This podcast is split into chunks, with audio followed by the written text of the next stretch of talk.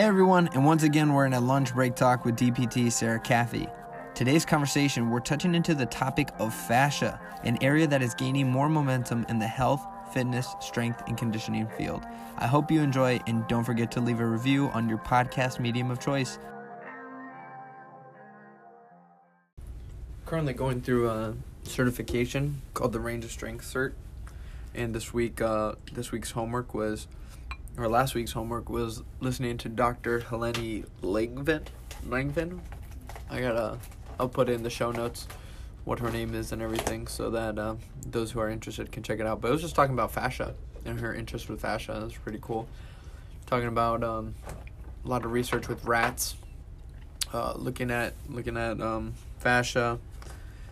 Uh, yeah, just how how how much it responds how much it like if apparently if you took out all your organs and bones and everything your fascia would still keep your form of your body that was left over so that's kind of crazy. Uh, i know you and i were had a conversation at one point about consciousness in fascia. Yeah conscious fascia is just kind of a wild thing to learn about. Um, it is the connective tissue that is the scaffolding that every all our cells hold on to.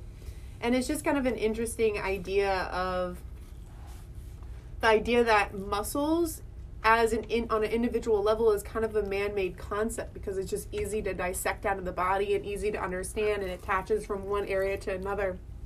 But the idea of fascia and fascial lines is that the fascia eh, it, it surrounds the muscle it is within the muscle cells and the, the muscle cells and then it can it surrounds the tendon and then it surrounds the bone the mm-hmm. joints and then it goes on to the next muscle so it's kind of this idea of this line of this fascial pull um, and it helps transfer forces between groups of muscles and so you start looking at the body at not on an individual muscle level but as this whole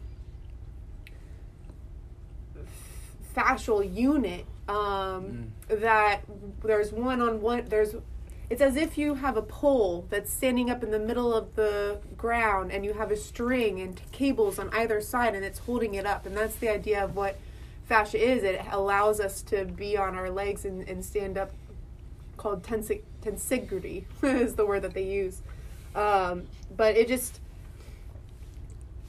it's the one system that starts to connect the top of the body to the bottom of the body instead of looking at the body um, as like just a shoulder, just a wrist, or um, just one body part separate from the whole. And so I think it's just a really revolutionary idea within the movement and anatomy understanding is that these things are connected and I think that we'll start finding in research a lot of the different diagnoses out there that don't necessarily have a, a reason, uh, origin. Um, it's just kind of like a, you have all these symptoms, and so they group it under a particular diagnosis. I think we'll start finding that it really is connected to the fascial system because it's just so interwoven into all of our our entire body. Right. And just real quick, uh, today is going to be a shorter episode because of time constraints, but um, kind of something I wanted to point out is you the keyword that you heard from Dr. Caffey is uh, revolutionary, and it's because my understanding is that this is really new research, right?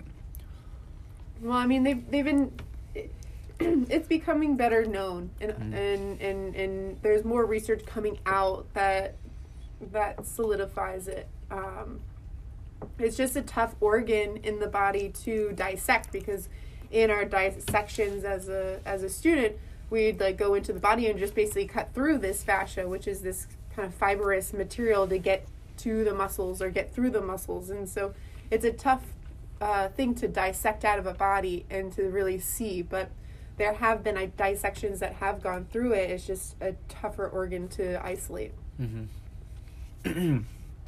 Again, in the show notes, I'll I'll look up the interview I saw.